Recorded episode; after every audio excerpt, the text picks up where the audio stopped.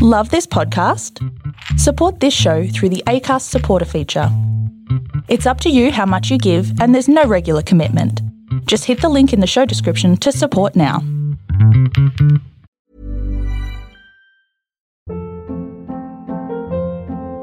Hold up. What was that? Boring. No flavor. That was as bad as those leftovers you ate all week. Keke Palmer here, and it's time to say hello to something fresh and guilt-free. Hello Fresh. Jazz up dinner with pecan-crusted chicken or garlic butter shrimp scampi. Now that's music to my mouth. Hello Fresh. Let's get this dinner party started. Discover all the delicious possibilities at hellofresh.com.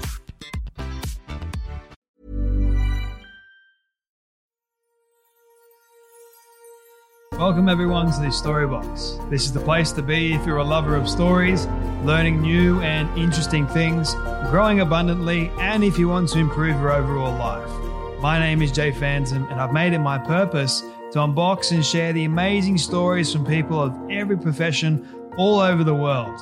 I'm grateful that you're here today. Let's journey into this Storybox together and hear more about whose story will be unboxed today.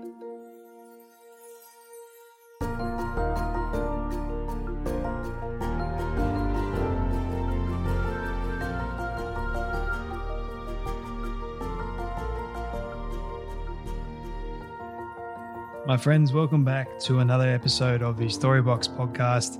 Today, I have the mindset mentor himself, Rob Dial, on this Storybox. Now, for those of you that don't know who he is, I guarantee you, if you search up his name, he won't be hard to find because he has a very, very popular podcast called The Mindset Mentor.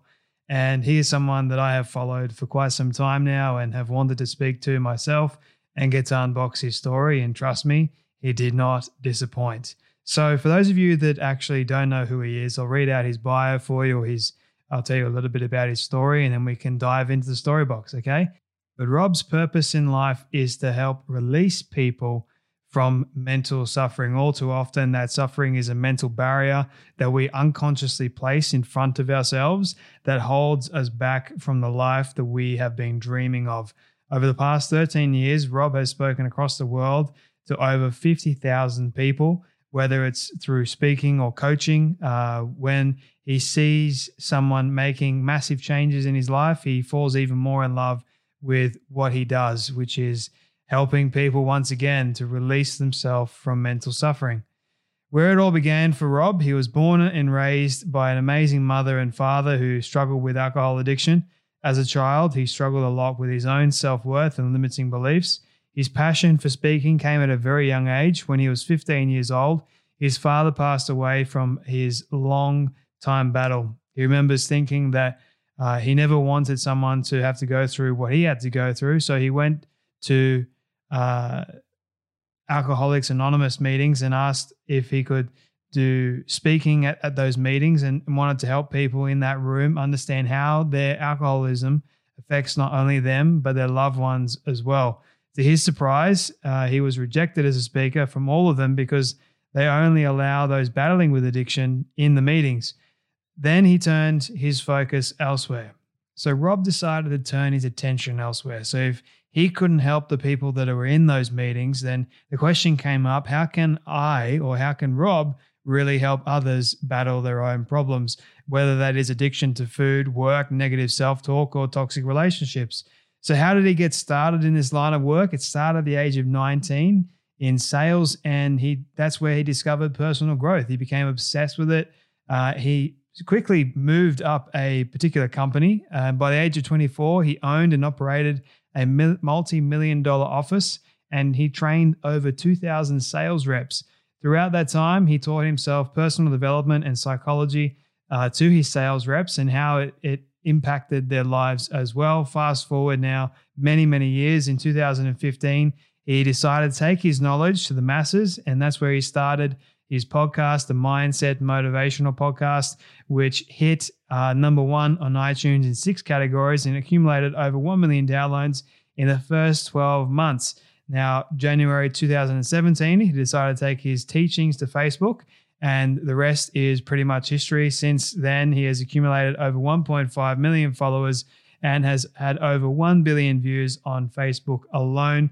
just this is just the beginning for Rob. His main life's mission is to impact 1 billion souls on this planet, and he would love to help you as well. I guarantee you, my friends, this is going to be a great conversation. I can't speak highly enough of Rob and his message, but we go deep in this one. We're going to talk about addiction in here. We're going to talk about purpose. We're going to talk about negative self talk, how we can overcome that, and so much more. So please, if you do get something from it, share it around to your friends and your family. Let them know. Uh, you can watch the full episode on YouTube as well. Links are all in the show notes. Don't forget before you leave to subscribe and follow us on social media as well. Let Rob know what you think by tagging him in Instagram. Just take a photo of it and you know spread the word around. It's it's love, you know. I love the community. I really appreciate it, guys. So so with that all being said, my friends, you know what time it is. It is time to dive into the story box and hear the story of the mindset mentor himself, Rob Dial. Thanks, man. Thanks for having me. I appreciate it dude, I can't believe I got the mindset mentor on my actual show. Like it's so cool. uh, I'm I'm geeking out over here, man. But the the real pleasure is is all mine. Um, huge fan of your show, by the way, and I know my audience are big fans. They always share episodes, and I'm always like, "Come on, that's so cool." Um, that's but awesome. dude, I, I normally start off all my conversations with one particular question Mm-hmm. And this question is what does success look like to you? Um, success to me, well, first off, I think success is different to everybody and people need to figure out what that means to them. But success to me is is the freedom to do what you want when you want with who you want. So I think more than anything else is just ultimate freedom. That's what success is, whether that's monetary for some people, it could be, um, whether that's just more free time to hang out with their children and, and raise their children the way that they want them to um, or if it's just you know the time to have more time alone but i think just ultimate freedom is not being able to being able to do what you want but then also just not having anyone that tells you what to do and you can live the life exactly the way that you want to mm. when was the moment for you man that you sort of realized this was exactly a success has it been this gradual thing over over over your life or was there more of a catalyst moment somewhere It's a good question. Um, I've had some some kind of success moments over the past six months. Um, I uh, just moved into a house, which was like kind of like a holy shit house. I just moved into this house. This is amazing. So that was that was part of it. Where it's like, man, I remember when I was a kid, I didn't even have literally a bed like or a bedroom you know when i was a kid i used to sleep on the couch um, and my sister had the room because she was older so we always lived in two bedroom houses when i was younger my sister is six years older so she always got the bedroom and uh, and i always got the couch and so i was like wow not only do i like have a room but i've also got a house and the house i've always wanted and and you know i've I've been lucky enough to hire really great people in my business, which allows me to not have to um, work as hard I guess you could say, and to concentrate on just the things that I want to do. The only two things that I do in my business is coach people or create content. Anything that's not coaching or creating content is something that somebody else should be doing. So we've hired really great people to do those, whether it's social media, marketing, sales, video production, all of that stuff. It's all completely somebody else in my team at this point. Mm. And so the cool thing about that is that in order for me to make really great content, I've got to focus on growing myself as much as possible, considering what I do. So it doesn't feel like I'm working a lot of times when I'm working on myself and reading and diving into myself. But ultimately, the more that I, the better I get with knowing myself, the better I can then teach and coach people. And mm-hmm. so for me, that's, you know, if you look at work, like actual work that I do, um, it might only be a couple hours a week, you know, it looks like. And so for me, it's, it's cool to see my business you know, we basically f- five or six X last year. Um, and that's just because I had really great people that that kind of helped get there and allowed me to concentrate in my what I call my zone of genius. Mm. I love it, man. Like, what do you yeah. personally do to grow your own mindset, to grow and personal development, to basically level up in your day? What do you do? Um, well, my morning routine is about three hours long. So before, you know, I usually it's about 5 30 to 8 30 is usually my morning routine before I ever turn my phone on, before I get any messages, any emails, any of that type of stuff. It's just concentrating on me. And then, you know, I'm really the good thing about what I do is like I'm obsessed with what I do. Like I love neurology, psychology, early childhood development. And so for me, I'm in the process of writing a book. And so more than anything else, what it is is it's a lot of research on, okay, you know, I've got this one neurologist that I follow. He talks about this thing. Let me go ahead and figure out about this, this neuromodulator because I don't know what a neuromodulator is. And so it's literally like, it's almost like I'm putting myself through my own college in in going through these courses on my own to get better at it and to start making connections. But for me it's like i just spend hours researching things that are going to make my book better that it's going to make my teaching better that's going to make my coaching better that's going to make make me help help other people be better. And so for me, that's what it usually looks like, where it's like the average person's not going to be interested in Googling and watching videos and taking courses on neuromodulators because who the hell wants to do that? But for me, I'm just a geek and I'm like, I want to know about this because the better that I understand the way the human brain works, the better I can understand why humans are the way that they are, which mm-hmm. then in turn allows me to coach people better. Where did your fascination revolving around psychology, especially the child one, where did mm-hmm. that come about? Um, it came from me because because I wanted to figure out about what happened with my dad. So my dad was an alcoholic. He passed away when I was 15 years old from being an alcoholic, and he had a lot of childhood traumas that he had that he never overcame, and he never spoke about them, but I knew about them. Uh, my father uh, and I had a conversation with my grandma about it, but he walked into the room when he was 12 years old after his father shot himself and uh, killed himself. He walked in and saw that. So for me, I was always I it's interesting because up until recently, they finally have discovered that almost every single addiction comes from some sort of childhood trauma, right? Some trauma that ha- even not even just childhood, just trauma in general that hasn't been overcome. And so I I was like that I thought that was always obvious because I knew that with my father. Like I knew that his addiction came from not overcoming his demons from his childhood. And so for me, when he passed away and when I realized like, okay, this is this is a guy I never once thought it was my fault. I never once thought it was my mom's fault. It was very obvious to me at a young age, like he's got his own things that are his issues. And I was lucky where I always say I was lucky for the type of alcoholic father I had. Like he never yelled at me, he never beat me, he never touched me, any of those things. He would just get drunk and fall asleep. Um, he would forget about me, which was which was the the neglect side of it. But for me, it was like I want to see how he became the way that he did. And for me, it just became interesting. And as I started researching it, I could start connecting the dots. And then as I started connecting the dots with him, then I went, oh, I can connect the dots with me. And then I can start coaching. When I started coaching people, I could start to easily connect the dots with them. And mm. so it just became something that I think over time I got more and more interested in. And what's interesting is that the more that I learned, the better I got as a coach which then made me more obsessed with learning about it because then I became a better coach and I could see how it was affecting people that I was working with. And so for me, it's just slowly become an obsession. And I don't I don't think there's anything more interesting in the world than humans. Like just there's a lot of really interesting things in this world, but the way humans work and why they work the way that they work and being able to you know figure someone out quickly based off of things that have happened in their past the way their parents treated them or what happened to them when they were in school all of that stuff for me, man, like there's nothing more interesting than that. There's some very, very fascinating people and case studies out there. Mm, sure. I think the most interesting people can be almost yourself. And if you have gone through trauma in the past and diving deep into that. Now, I'm only 24 and mm-hmm. I've had a wild journey, wild ride, tons of trauma, tons of pain, tons of anguish. And it was only till recently, like the last maybe year or two years, did I really dive into that and what that actually meant.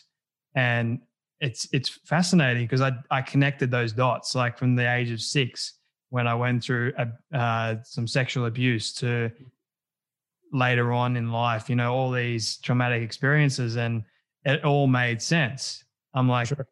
but now I don't see myself as a victim, right? I see myself as a as a victor of that Victor. uh, and now I am able to help those people that are still struggling with knowing, I guess, their purpose because trauma really affects their worth and knowing who they are as, as a person. Like they get lost in many ways. I guess one of the questions that I, that I did have for you uh, from that is you mentioned that your dad, um, he suffered traumatic experiences, which is absolutely insane to really mm-hmm. think about having to see your own father shoot himself. Mm-hmm. But have you noticed or have you researched like the sins of the forefathers, so to be it, like all the trauma of the forefathers coming back to sort of make an make an impact in your life, the present life? Are you talking about like is there specific people that are called forefathers or are you talking about like people that came before me in my in my lineage? Your your own personal lineage. Like for me, um, my grandfather, for mm-hmm. example, his his dad and all that sort of stuff. Like my mum, for example, all their traumatic past coming back to sort of bite you in the butt.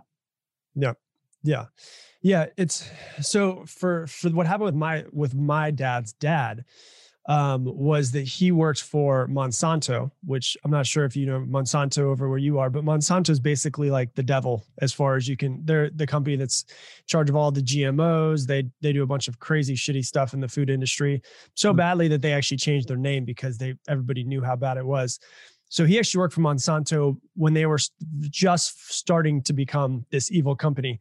And uh, he actually developed stomach cancer from all of the chemicals that they were putting in all of the seeds and all of the, you know, the pesticides and all the stuff they were doing to the products that they were then putting out, you know, in the market for people to buy.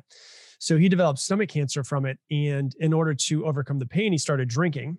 And then, you know, he was a deacon in the church. He got kicked out of the church um, it got really bad. He became an alcoholic, ended up shooting himself, all of that stuff. So, you know, the thing that I've come to realize is it is none of that is my fault and none of it is my burden, but it is my obligation and my duty to make sure that I don't pass it on to the next generation for me.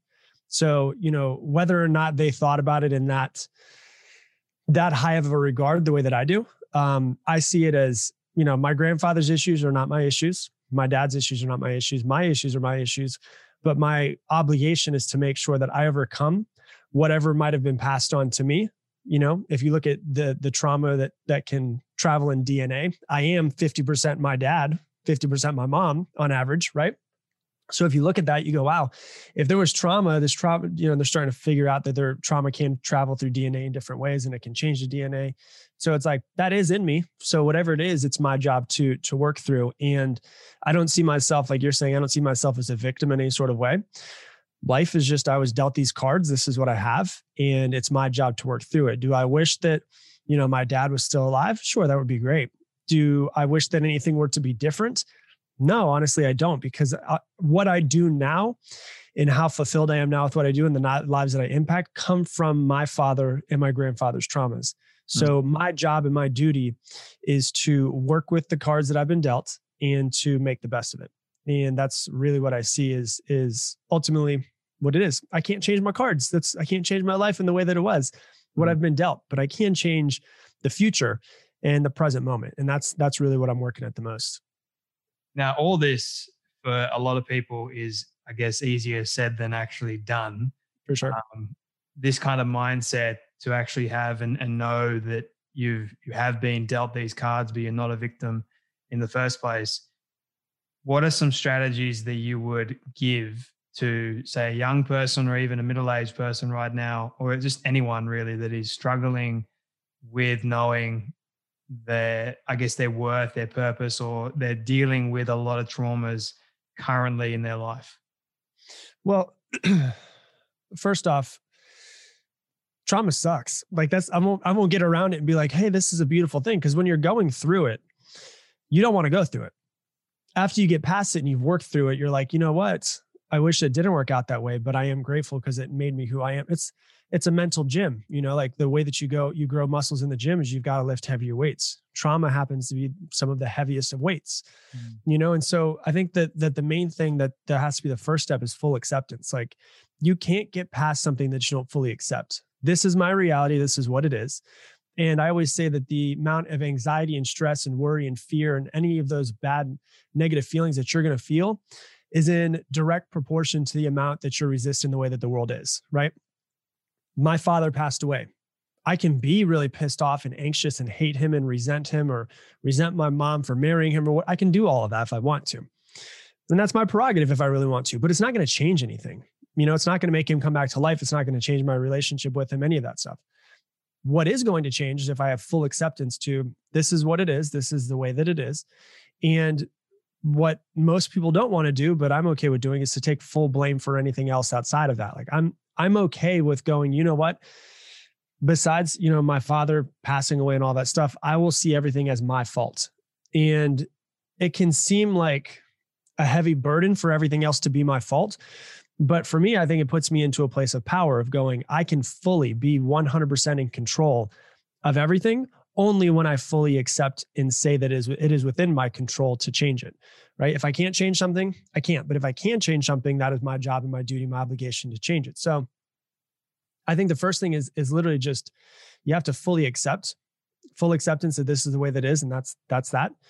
The second thing is that going, hey, everything that that is in my life is under my control, is my fault, and I need to change it from there. And you know, my very first mentor we worked together for two years and I don't remember anything else that he said. He said a bunch of really great stuff and changed my life. But one of the things, the one thing that I remember is a conversation where he said, Hey, and I was, I was 19 years old. I was giving excuses. I was not waking up on time. I wasn't hitting my sales goals. I wasn't making the phone calls to get the sales, all of that stuff. And he goes, he goes, Hey, um, you know, if a business fails, whose fault is that? And I said, it's it's the CEO's fault. He said, okay, if the business succeeds, whose fault is that? I was like, it's the CEO's fault. He goes, okay, so if you look at if you get to the end of your life and you realize that it was the best life that you possibly could and you did everything that you possibly could, whose fault is that? And I was like, that's my fault. And he goes, okay. And if you get to the end of your life and you have a lot of regrets and you don't bring out your full potential, whose fault is that? And I was like, it's my fault. And he goes, okay, so you're currently living your life as if you're not the CEO and you're blaming everything externally outside of you as the reason why you're not succeeding. The only way that your life is going to change is you have to act like you're the CEO of your life. And so the problem with you, Rob, is that you're not acting like the CEO of your life. When you do act like you are the CEO of your life, whether you succeed or whether you fail at the end of your life, and you see your, your life as a success or a failure, will ultimately be your fault. And I was like, oh, shit, mm-hmm. that makes a lot of sense. And so from that moment on, it was just like I went a completely different path in my life. Everything just shifted and went a completely different way. And um, and when you really take full blame for everything, is when you can really fully take acceptance for everything that's about to happen in your life. And it sounds like you're putting yourself into a place that's that's restrictive, but more than anything else, it's actually stepping into like your full power because you go, I can control all of this. And that's where I think it really someone's life starts to change at that point. So when your mentor, I guess, said that to you, was it like an instantaneous, oh crap, I need to change? Yeah. It was like, oh shit. Like I don't I don't want my life to be this way. Like if if if my life becomes what it could become, it's all my fault. Like in at that moment, all of my fears, I was still young and in sales, and you know, I was only 19, about to be 20 years old. It was it was like my entire life shifted because I went, okay, that's I'm completely in control now. And I can't blame anybody else. So I can't show up to my phone calls with him every single week and be like, "Oh yeah, I didn't make my phone calls because of this," and you know, basically like the dog ate my homework type stuff. It's like he's not going to listen to my bullshit, which is the best part about having a, a really great coach or mentor. He's not going to listen to my bullshit. He's going to call me out on it, and um, and at that point in time, I was like, "Wow!" Now I realize. I think my I think what really happened is I had fears of like people judging me and people's opinions and rejection and failure. And at that point in time, it was like my biggest fear turned into getting to the end of my life wishing I would have done something different, like mm-hmm. having regrets. Like my biggest fear is getting to the end of my life and having a regret of I wish I would have impacted more lives or put more effort into helping people or done something more for other people. And that's why I'm not afraid to put out content. That's why I'm not afraid to put out videos and have haters and all that stuff is because ultimately that doesn't matter to me. What matters to me is is doing as much as I can while I'm here. Mm. You put out some very informative and very wise advice. So for Thank those you. people that actually haven't listened to you, like it makes a lot of sense. Thank you. Especially for those people that want to know their worth or their purpose. And I want to second the what you just said mm-hmm. instantaneous thing. For those people that are listening, that's all it takes. Mm-hmm. Doesn't take much more than that. It's like mm-hmm. a light bulb moment. And I had one of those moments in 2019, same deal. It was like, but it was a question. It was like, why do I want to work in a place that I thought I wanted to work in? But really, there was so much more to it than that. Like the Mhm. light bulb went off, and that's when I started thinking more and more and more. And that's all it takes. And I always um, have a, a mini analogy. My audience knows this. I like harp on it a lot, but it's very, very important. Like, you know, with sales, repetition, repetition, repetition. Mhm. I call it the CAP method. So, what C stands for is choice, A stands for acceptance, which you touched on quite brilliantly.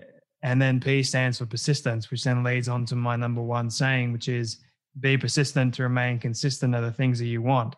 And Mhm. what most people do in life is they make the choice consistently to be the victim. They're, they've accepted it in their life and they're persistently doing it. They're telling themselves that they're no good. They never amount to anything. They're allowing the trauma to build and build and build. And then what does it do? It just collapses you and then you end up depressed and anxious and all these other forms. I know because I went through it. Yeah. Until we finally have that realization moment. It's for some people, it might be later on down the track. For for those people, it could be now. I hope it's now. Mhm. but once you do realize it, you can reverse engineer that. So you make the choice to accept that you don't have to stay in that current reality. You can Mhm. become better. You can. And how do you do it? You be persistent at all the good things, all the positive things in your life. And it's kind of like putting a metaphorical cap on all the negative and and the only limit to how tight it can be is you. So Right. keep tightening it. Yep. I love it, man. And that's what most people don't realize is that they, when you go back into the per- persistent part of it, is that they're persistent in the things that they don't want versus Yeah. the things they do want. And if you just flip the narrative to everything that you do want, is where your life starts to change. Mm. Hundred percent, man. Like, I don't think a lot of people actually realize that they are persistently doing the wrong thing in the first place. So I think it comes back to that understanding and that realization moment, and then you can actually do the work. It is hard work. Don't get me wrong. I mean, you've probably been there too, but Mhm. it is the most worthwhile work you can ever do. Like being in of service to you first, knowing, getting that all right, and then working on, I guess, helping somebody else. Like once Right. you know, then you're right. It like manifests, man. Like it, it's just like a flow on effect, I call Mhm. it. Um, so going back more to your story, and you mentioned there at 19 you were working for for some company. Mhm.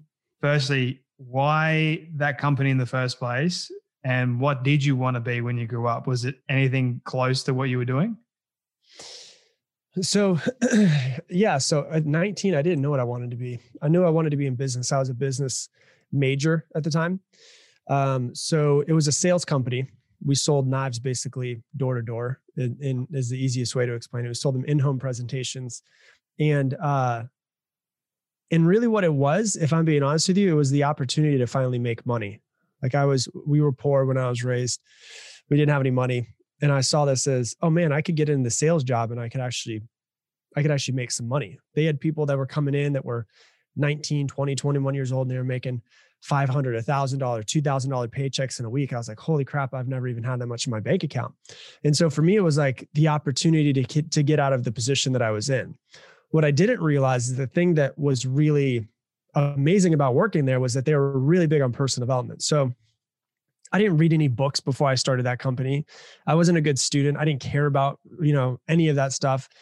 And then I got into there and I realized, oh my gosh, like I can actually change my life if I focus on changing myself. Like the most important thing in the world, if I want to change my life, is to change myself.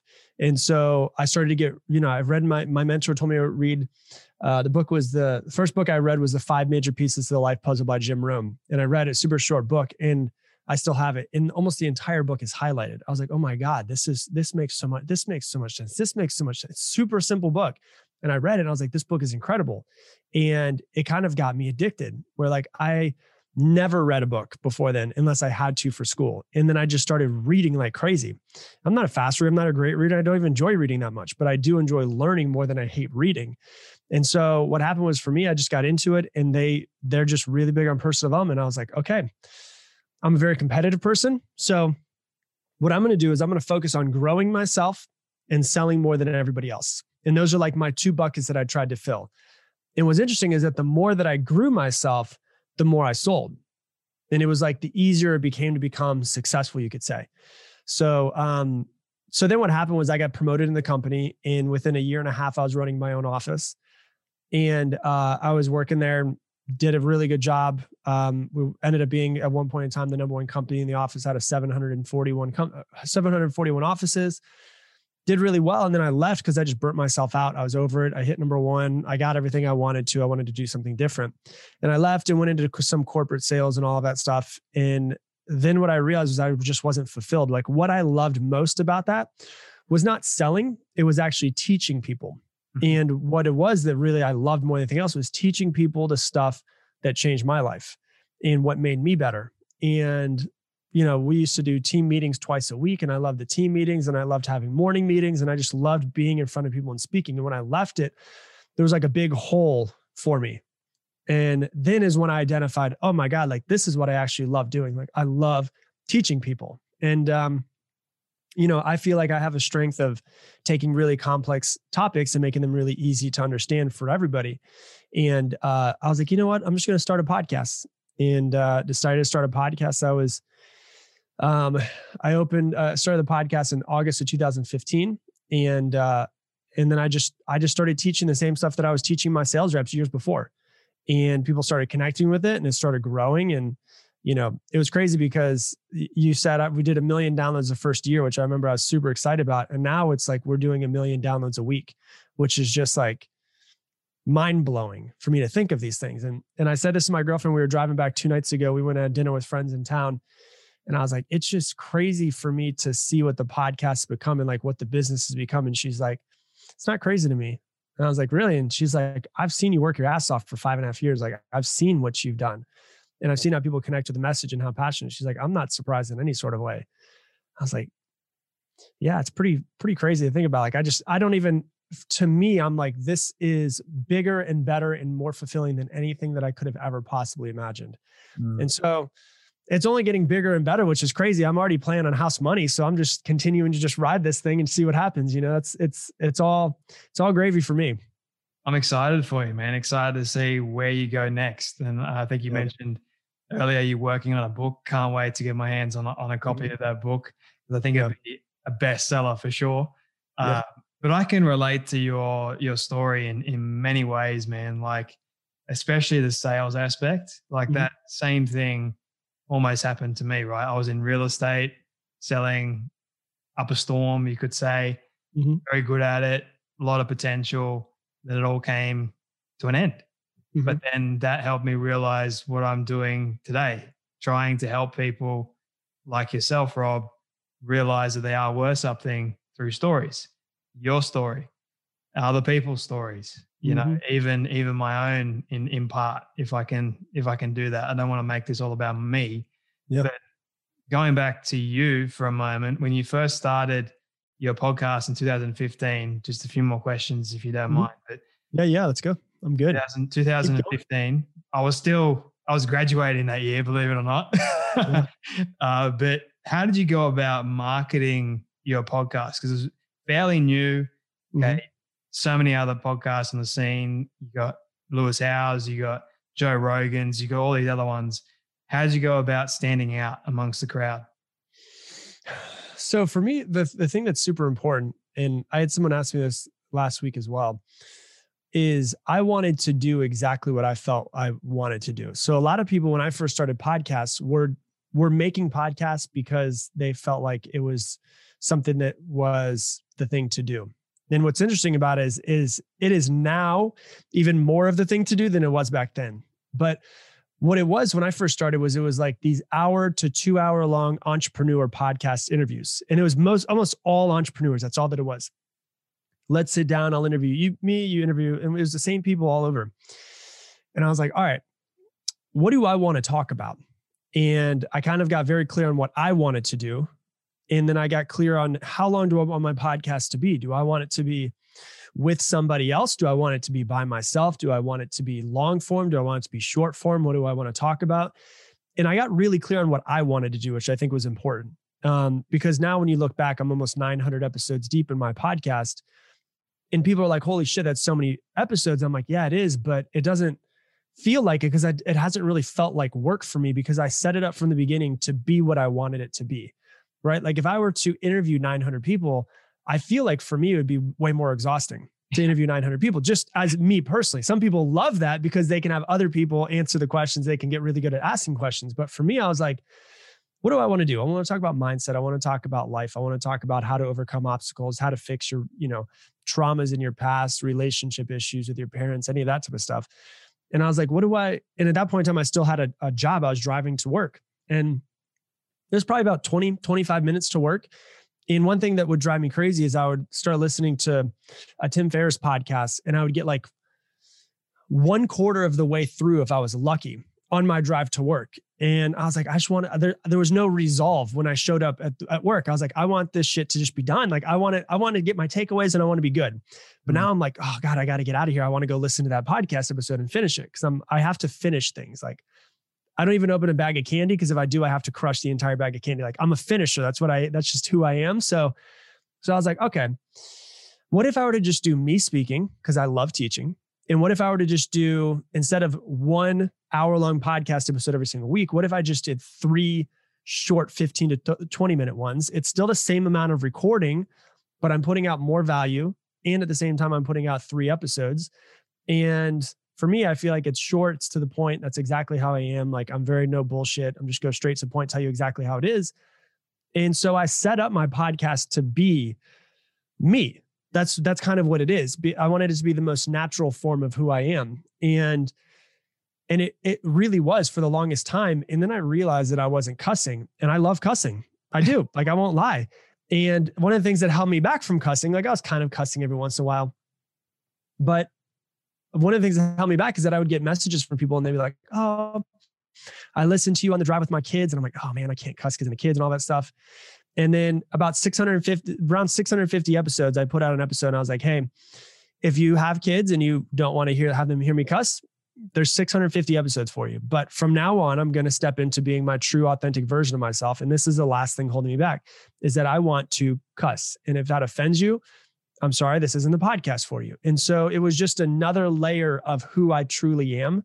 And um, for me, it was just like that's the the that's what I give everybody is people like, how do I start a podcast? All of this stuff. And it's like, number one, don't just start it because you want your business to grow or because you want to be famous or because you hope people listen to you so that you feel better about yourself. Like do something that you actually truly want to do. And as stereotypical and cliche as the phrase sounds, where it's like, hey, you know, do something you love, you never work a day in your life. Stereotypes and, are, and cliches are, are that way because they're true. Like cliches are cliches because they're true. That's why they continue to stay. And so it's like, I don't feel like I've had to work to create 900 episodes. It's just been something that I love to do. And um, there's been times, you know, when I first started it where I was like, oh shit, I gotta have a podcast episode up tonight. It's 11:30 at night. My girlfriend would hear me go to the, the studio and just record till midnight. And she's like, this guy's a machine. I'm like, I'm not really a machine. I just love doing what this is. And it, it creates me to seem like a machine because it doesn't feel like work. Mm. Mate, like I've interviewed probably, I don't even know the number now. It's well over 500 people in this wow. space. I just kept going and going and going. Yeah. And it really like, it weighs you down mentally mm-hmm. and emotionally because you're constantly asking concentration, being present, right. thinking of questions, research, the whole bit. So I understand from that perspective. From the other perspective, I tried doing the the talking, didn't work. I'm like, nah, this is not this is not happening for me because I, I, get yeah. lost in in different thoughts. So. I, I appreciate everybody that has that ability to I guess, speak by themselves. I love being able to like go back and forth with guests, but mm. me by myself, it's so hard. I'm doing like 10, 12, 15 takes sometimes. And I'm like, yeah, no, nah, I'm not doing this. but yeah, man. And that's the thing is it's like, and that's what's beautiful is like you have found the thing that you're good at and that you enjoy more. I found the thing that I'm good at and I enjoy more. And it's like one of the things I think people have a lot of, str- when you really start struggling is when you're trying to fit yourself into a box that you don't you don't fit in. You're like it's not your thing, right? Like if if you tried to fit in, you tried to force yourself to do 30 minute episodes of you just talking and it wasn't something that you're going to you're going to be like this sucks. I don't want to do this anymore. And you're going to lose your it's not going to be a passion for you anymore. And so it's like I think for everybody they need to just figure out what it is that they truly want to do and go with that thing. Mm. What would you say, man, out of everything you've ever done is your greatest achievement and why? Um, the thing that really kind of hit me the most is when I realized uh, that I had gotten to a billion views on Facebook. So with Facebook videos, because I was like, wow, that's that's a, a, a like a billion is a thousand million. Like that's you know, like everybody knows that, but when you sit down and actually think it, you're like, damn, that's a lot. It's a lot of sets of eyes. That's a lot of people who have been positively impacted in some sort of way. And so it's kind of like, you know, like the phrase, I think it's uh um I don't remember who it was, but he basically says like trying to dent the universe, you know? And um yeah, for me it was always just like I, that that seems like a little bit of a dent that I put into it. And then now the podcast has just been like incredible for me. So it's it was doing really well for a long time. And then I like really was like, I'm gonna focus hardcore on this thing. And uh after about four years and uh really about three and a half years, I really focused hardcore on like growing it and to see what it's become um is like mind blowing to me.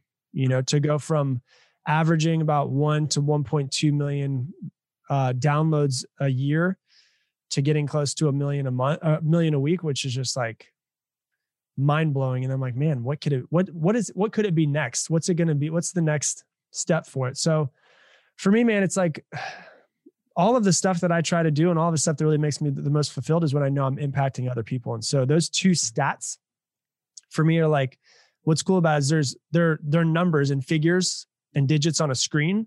But really, what it is is there's actually like people's eyes and hearts that are actually seeing this, and that, that's what makes me feel good about what I do. You're kind of making me jealous a little bit there, man. If I can say this by all the numbers, yeah. it's like you're at the level that I, I wish to be at, not because of the yeah. fame, not because of the money and the notoriety, but because of that the impact, because of the hearts and the yep. minds of those people. So Yep. Congratulations on on everything. You if you don't stop, you'll get there. That's the thing, man. That's what I always tell people. People just give up too soon. You know, it's it's like it was doing well for a while, and then it just took a tipping point. Everything hits a tipping point. Like I, I remember reading the book Tipping Point. I remember like, oh, that'd be cool to find the tipping point.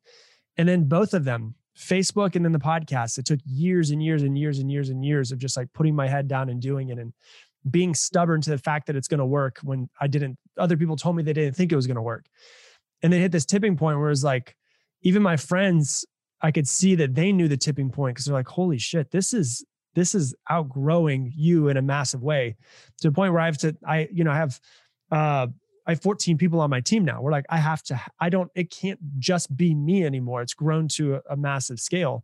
And so, but it only came because like, I just, I don't stop. That's the only thing. Like I'm, I'm going to, my thing is that I'm really big on is that I, if I decide I'm going to do something, I'm very I'm very slow to decide I'm going to do something because if I decide I'm going to do something, I won't stop. And I have to be extremely dedicated to not stop. And so that was the thing for me. It was like, if I'm going to create these Facebook videos, I'm not going to stop until I figure out how to how to become really good at it. Mm-hmm. If I'm going to do podcast episodes, I'm not going to stop. And if you just don't stop, it kind of clicks at some point, and that's the tipping point where it kind of falls over, and the numbers just get to these extreme amounts that are just I mean, even even the people who run my pod, like run my podcasts and help with the advertising and stuff, are like these numbers are crazy. Like the growth of it is bigger than any show. And I'm like, I don't, I'm not doing anything. I'm not paying anybody to do anything. It's just it ends up being organically growing, and that's I'm just just grateful, man. I'm just grateful that it's become what it what it's become. Patience and persistence. That's right, dude. Two quick final questions for you, Rob, if you don't mind. So, sure. this is my all time favorite question that I ask everyone at the end. So, it's a hypothetical one, but I want you to use your imagination with me for a moment. So, imagine with me for a moment that you've been able to reach the age of 100. Your friends have all decided to put together a highlight film or a film, whichever one you want, of everything you've ever said and everything you've ever done. Then ask me how in the world they got it all. We'll call it magic for the sake of an mm-hmm. argument. And they've been able to show it to you on your 100th birthday. What do you want that film to say and to show about your life? Uh, that he did everything that he could to help remove people from their own suffering. That's it.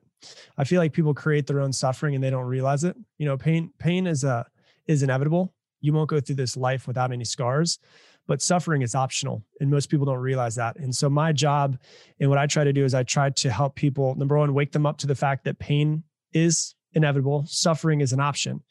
And uh, number two, try to help them remove themselves from that suffering that they've created. I love it. I absolutely love it, man. Uh, my final question for you. This is uh, more of a fun question because we've been rather serious for the most part. Mm-hmm. But what would you say has been the weirdest food combination you've ever tried and you like? Oh, um, what I really love, which will sound weird to people who haven't had it, but if you've had it, it's amazing, is uh, melon and prosciutto, which is uh, cantaloupe and prosciutto on top of it. Which I remember, we, my girlfriend and I travel Italy a lot, and it's incredible because it's like sweet and salty. But a cantaloupe with prosciutto, which is you know cured ham on top of it, man, it's so good. Uh, there was we were traveling for six months throughout you know it was about four months three and a half months that we were in italy. And she was like let's try this. I've heard it's good. Let's try this. It's good i was like that sounds disgusting. There's no way. Like i'm not going to have a piece of meat on top of a piece of fruit. Like that doesn't make any sense in any in any world does that make sense.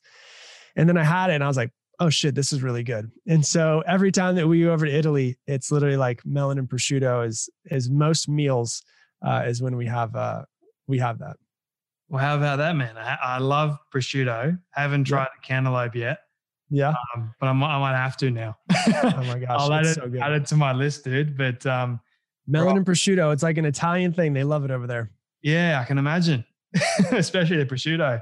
yeah, oh yeah, for sure. Um, but Rob, man, thank you so much for your time. I, I really have yes, enjoyed sir. this conversation and all the wisdom that you passed on. So really appreciate it. Where can people find you, connect with you, and learn more about you? Yeah, I would say if they're listening to this on a podcast, then obviously they can listen to my podcast if they want. It's called The Mindset Mentor. Uh, we have episodes that come out every Monday, Wednesday, Thursday, Friday now. So we added, it used to just be Monday, Wednesday, Friday. Now we have a Thursday episode. And um, yeah, I mean, I'm just trying to put out as much content as I possibly can. So any way I can help people, if they have, you know, Instagram and Facebook and YouTube, I'm, I'm just Rob Dial on all of those, R O B D I A L. And that's it, man. Just Rob Dial and the Mindset Mentor. That's me. Dial him up, people. He's not that hard to find. that's right. I'm everywhere. That's for sure. Yeah, 100%, dude. Thank you so much for coming on the Storybox podcast, man. Of course, man. Thank you.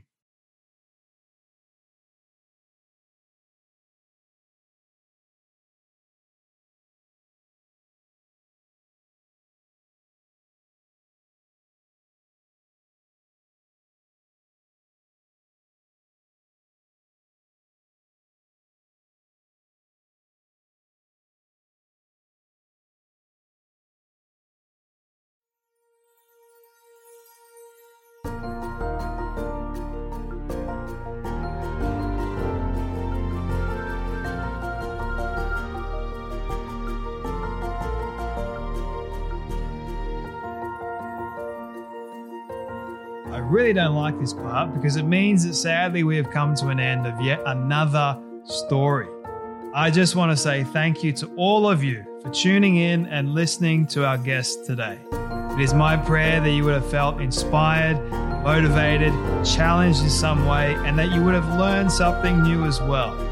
If you would like to hear more amazing stories like this one, you can do so now by searching up the Storybox on all podcast platforms. It is that easy. And if you did get something from today's guest, please do share it around with your friend or family member who you feel could benefit from hearing today's story. And before you go, I greatly appreciate it if you could spend 30 seconds leaving a rating review over on Apple Podcast. It goes a long way to reaching more people and building this community of the Storybox. Let's start changing lives through powerful stories like this one you heard today. Your support is always greatly appreciated. Until next time, when we dive back into the story box, I'm Jay Phantom, and don't forget, your story is worth more than you know. I'll catch you then.